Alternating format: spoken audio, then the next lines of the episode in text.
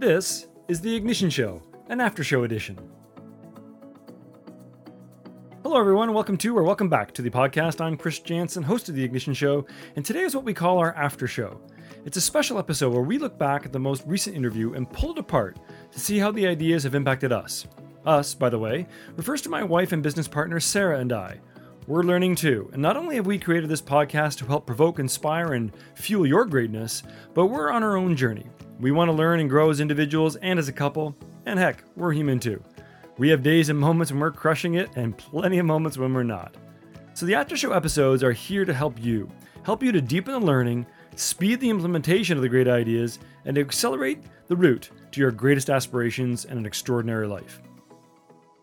We're excited to be on this journey with you side by side moving forward with the entire Ignition Show community. We'd love to hear what stood out for you in this episode, so please go to our Facebook group, that's The Ignition Show on Facebook, and join if you haven't yet, and let us know what you heard from this episode that really impacted you. All right, it's time to ignite the spark within you. Let's get to the episode. So, this conversation I had with Catherine Bailey about mastering emotions, it uh, made me realize that there's there has been a theme over recent podcasts um, about understanding emotions, the emotional part of life. And Maybe that's because it's a theme of your life. Probably, uh, yes. As uh, I, I, since I get to choose the guests and choose the topics, um, but part of the reason is because I know I have learned through my journey that uh, we are emotional creatures, and it's so so critical that we understand how to manage our emotions, and couple that with the fact that we're never taught to do that. No, we're never. never taught to do that. In Or fact, we're usually well. yeah, we're not taught well. We are often taught with re- bad role models as to how to navigate the um, the ups and downs of life. And so I appreciated a lot of what we covered off in the conversation with Catherine. Covered a wide variety of things, but I think there's a couple of root um, root themes that that really emerged. Um, but I'd love to hear what you what resonated with you. Well, there were three things that that came out for me, but I'll just focus on one right now. Is the idea that um, when Catherine said we can we can think two different things about a person, right? Like it's not black or white, and it made me realize that for the most part, I'm I'm getting much better at it. But the, for for the most part, I have lived in black and white. Like if someone offends me, then that's it. You know, Oh, they're yeah. they're no longer a friend, Uh-huh. or or com- or conversely, if a good friend that I love and admire does something bad, I'm I'm very quick to overlook it and I make excuses for them instead of just acknowledging, yeah, that was a crappy thing to do, but Mm. I can still love them and admire them and respect them in in many other ways. So it was yeah, a good um conscious reminder, I guess, that I'm getting better at it, but I'm by no means perfect and for the majority of my life, I have lived in black and white for a lot of this. Yeah, and as I said before we started this, I've seen that show up just in, in your reaction to people or events, and sometimes I say things, say, say something about it, sometimes I don't. But I, I have recognized that there often is. Um, I wouldn't have I wouldn't have described it as black and white in terms of how you respond, but um, one chink in the armor can really set someone back in, in your eyes. And um, I think I've been I felt at times that early in our relationship that I might have been uh, um, the one at the other end of that. Um, but uh, so, how are what would you say that you're doing to be more conscious of that, or Well, I think just this this conversation with with Catherine gave me um, better clarity or maybe different language around it. That yes, I can I can not like so- something they did, but still have them in my life or or like them or like everything else about our friendship can continue on as it were or any type of relationship. In the the most recent case i think that you've you're alluding to is a business relationship where we hired someone to help us out um, around you know doing various duties around the house. And something they did really let me down and didn't didn't align with my values. And i was very quick to be like oh, this really sucks because I, I liked this person and it was a real conflict for me because I liked everything else about that person except for this one thing. And I,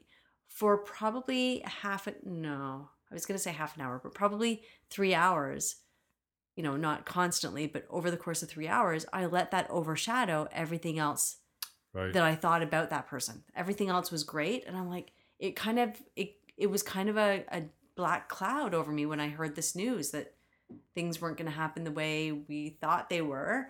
And I let that really um, affect how I thought about that person for probably half a day. yeah. Yeah. And com- like I said, conversely, I do the same thing with people I love and adore, and they do something that is crappy. And sometimes I do the opposite. I'm like, oh, it doesn't matter. Hmm. And you're like, no, that was a really crappy thing they did. And I'm Right. like, no, no, I'm, and I'm very, very willing to overlook it. So I think Catherine just kind of made me, listening to your conversation with Catherine, made me just realize, oh, I, I can hold both. It's okay to hold both. And they can be a great person and do really, really crappy things. And they can do crappy things a lot of the time and still be a nice person in other, in other ways. Um, and I can decide which way I, you know, based on everything that you know good and bad in my in my view i can i can decide which way i want to um fall on a decision Well, yeah, and that's that, I think that's the most important point is that there there's always a choice of what we decide to do. Yet sometimes we get kind of so uh, tunnel visioned into the way that we are feeling in the moment, driven by our emotion, maybe driven by our discontent or our frustration or disappointment or whatever it may be, and that we often make don't make the wisest decisions from that state. But sometimes we need to make a quick decision. I, as you're, I'm listening to you here, um, I guess I kind of look look in the mirror and say I probably I probably go to the other end of the spectrum. Is my has been my default in my life, where I um, I can see both sides of the story. right So if someone good does something bad, I can I probably would see that as a a one-off thing out of character. I would certainly link if there were, were previous Mm. episodes. Um, I wouldn't necessarily. I would. I would say I would forgive them, but I would like look beyond it. right and Uh, it i would say i'm okay doing that i'm actually really good at that from a distance right, like objectively i'm really good at that right. but when it's really close to me or i feel offended by the action or by something then it's not so easy Yeah. And I can think of some examples when I was maybe leading a team in business and someone on the team was doing something that just wasn't um, wasn't conducive to driving performance or getting results or teamwork. And because it's a strength of mine, but it's a strength that I can overuse of seeing both sides of the story, I might I might have downplayed the seriousness of their lack Mm. of effort, performance, whatever it may be right and let it let it ride too long. right And I can distinctly remember a situation where the the, the breakthrough point for me was um, I had this team of 18 people and there was someone in another department that my team counted on. And uh, to be specific, it was uh, he was he was the person we brought in uh, who was the master of we were, I worked in an advertising agency was the master of Google Google advertising Mm. and he actually helped Google he consulted Google in designing their model so he knew it inside and out right and we brought him in to help grow our agency Google ad revenues um, and um, um, so he was this brilliant guy he was self-professed kind of technical geek but he was great in front of clients he could speak client speak and he Right. wouldn't go technical geek uh, in, with clients he understood the business acumen and everything else his downfall was he was a very uh, over-promised and under-delivered Oh, constantly, especially with deadlines. I'll get that to you. I'll have that ready by Tuesday. And he would constantly fall short of that to the point where my team, which is head of client service, uh, managing client services, always had to be the bearer of bad news. So no. they had to go to the clients and say, "Sorry, we're not quite ready yet." And it, you know, once in a while that's going to happen, but there started to be a theme emerge, and I was overly compassionate for this guy who was short on resources and stretched to the max and working crazy hours. Overly compassionate, overly empathetic, and the the break the the penny dropping for me was when I realized I was uh, the energy I was giving him was one of support, encouragement. Let's you know we'll do what we can to one person, And then I turn around and I've got 17 people on my team who are stressed out and freaking out, and client relationships are starting to struggle. Right. And when I realized that was so out of balance, uh, I realized we needed to make a change. In fact, we had a board meeting, had a conversation, and we had to have a vote to, to let him go or not. And there's, I'm shortcutting that part of the story, but Right. it went on for a while. But that was a really a breakthrough point for me, and it links back to this whole conversation about Catherine of, of, well, her point very much so, and very importantly, was saying we need to be able to look at both and hold both at the same time. It can Right. it can resolve a lot of inner inner conflict. But the other part of that was the accountability part. At some point, you need to make a decision. And uh, it's a lesson and a reminder to me that at times I can probably, I I definitely can be more aware of, am I letting this go a little bit too long? Right. Um, or do, or does a decision need to be made or a conversation need to be had about holding someone, including myself, to the higher standard of accountability? Right.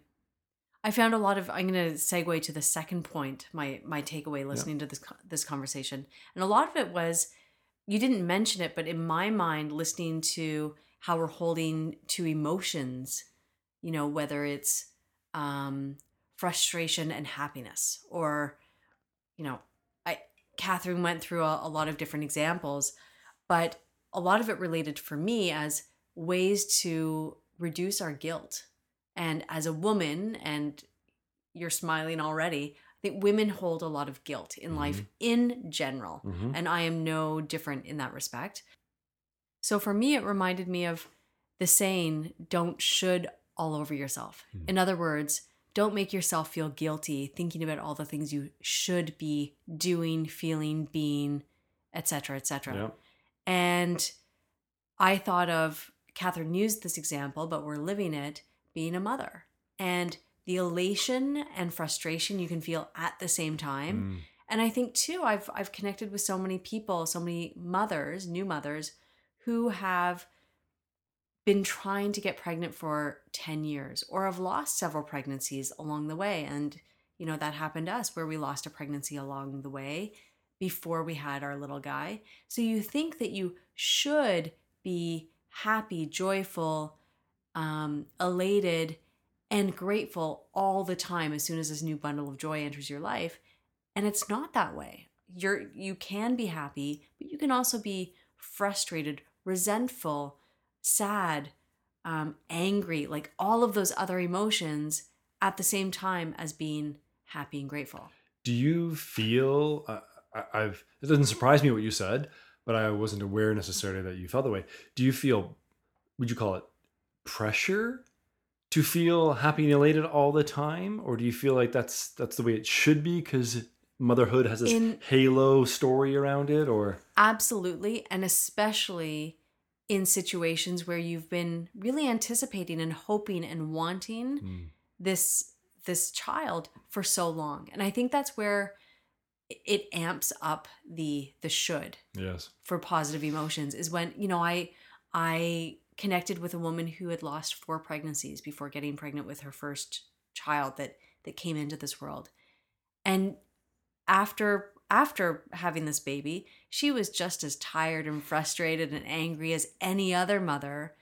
But there's that a- added layer of, but I should be Mm. happy, joyful, thankful because I've been through so much to get here. right, And that's not necessarily true.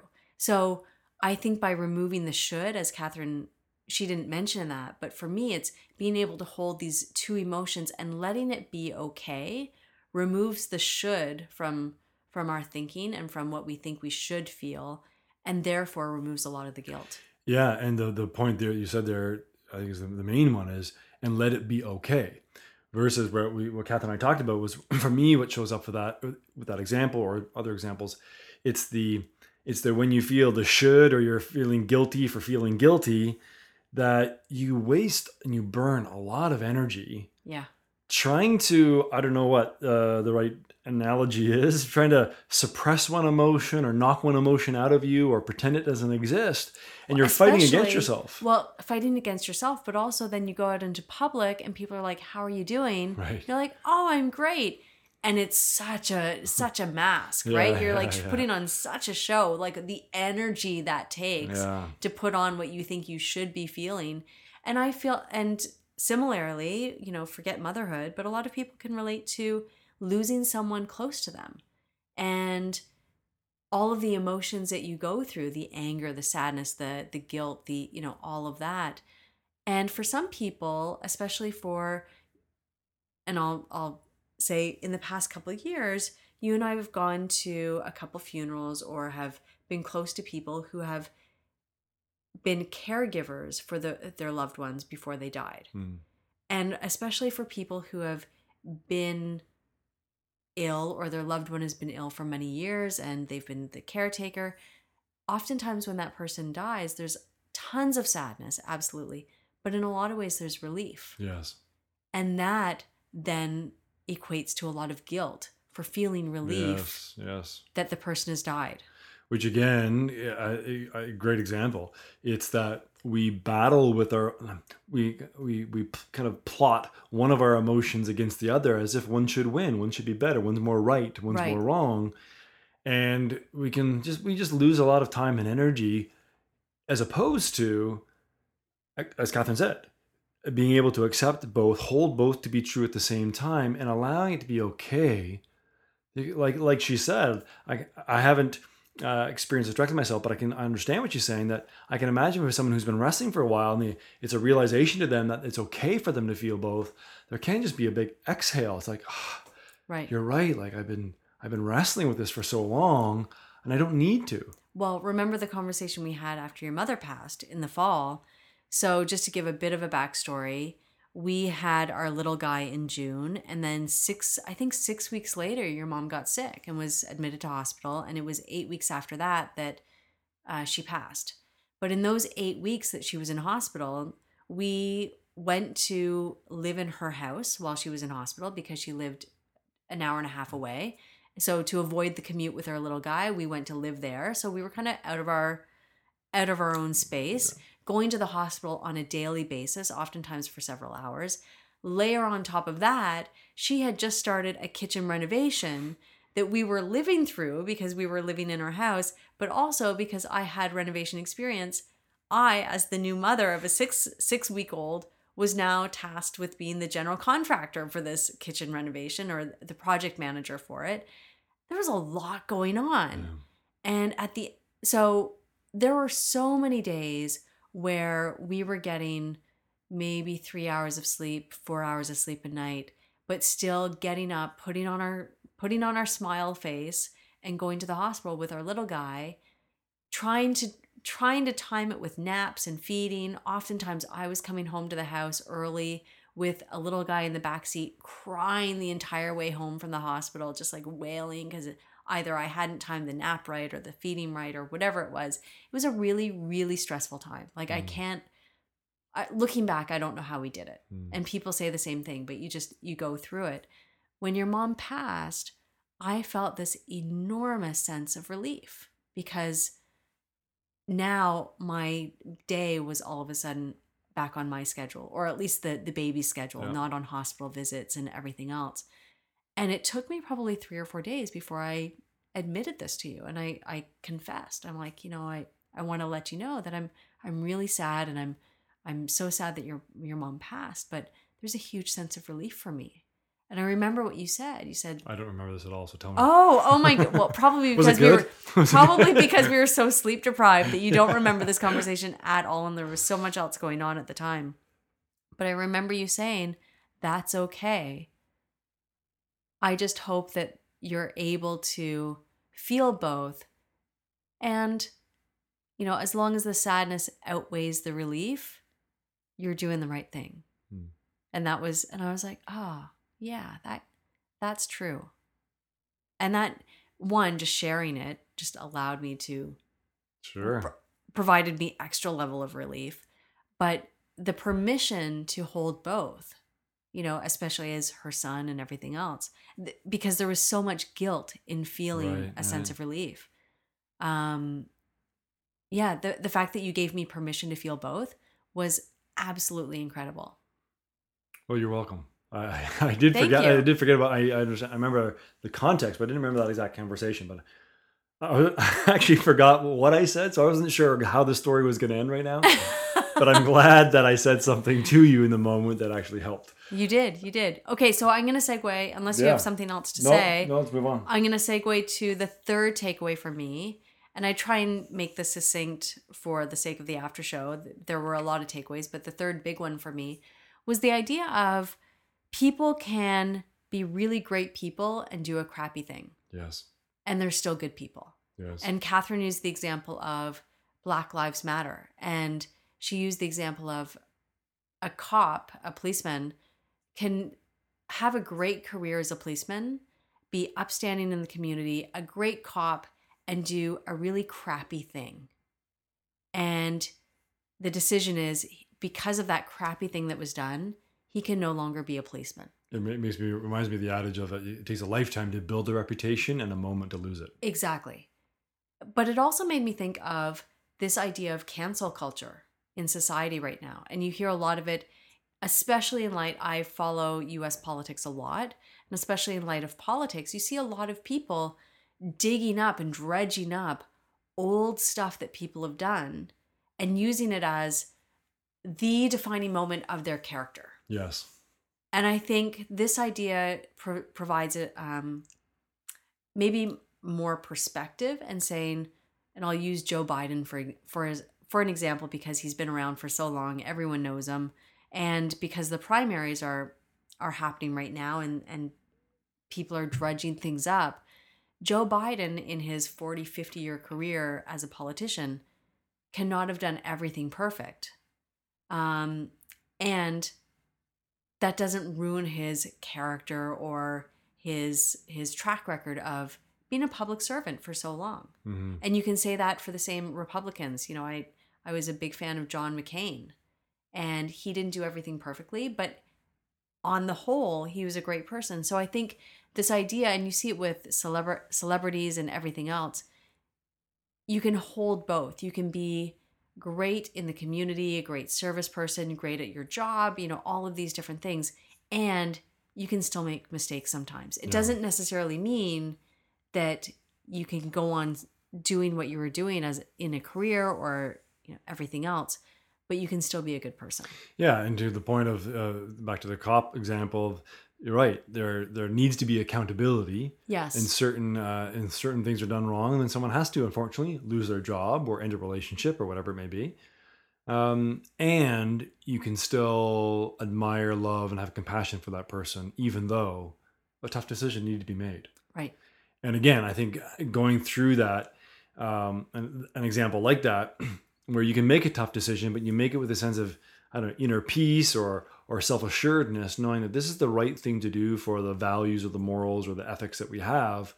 Um, the person screwed up, um, but we still value and appreciate all the work that you've done. And even however that gets communicated, just by by coming at the conversation in that way or looking at that person in that way, um,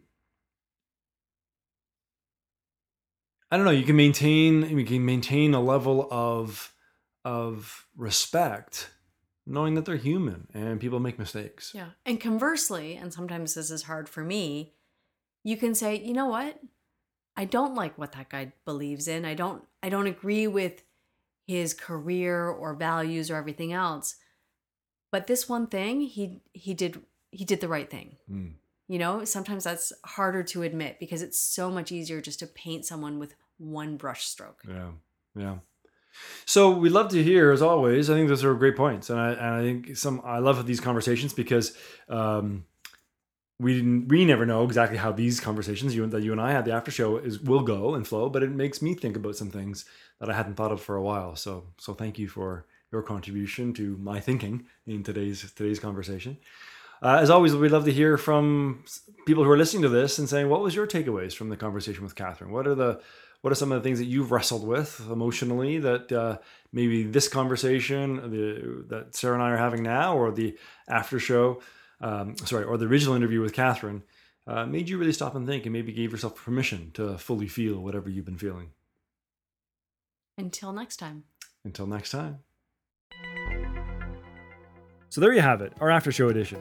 As always, if you like what you hear, subscribe, rate the show, or leave a review in iTunes. It helps others find us and helps us get better. We actually read every single review and comment that comes through iTunes, Facebook, and our website, and respond to as many people as we can. We especially love hearing your real live voice, and you can leave comments and questions for us to include in future episodes as an audio message by going to theignitionshow.com slash connect. That's theignitionshow.com slash connect. We'd really love to build a community around you and your questions. And lastly, remember, whatever you dream of, whatever you hope for, and secretly wish you had, you're closer than you think you are, you're meant to have it, and you absolutely deserve it. Until next time, I'm Chris Jansen. And I'm Sarah Jansen. And this is The Ignition Show.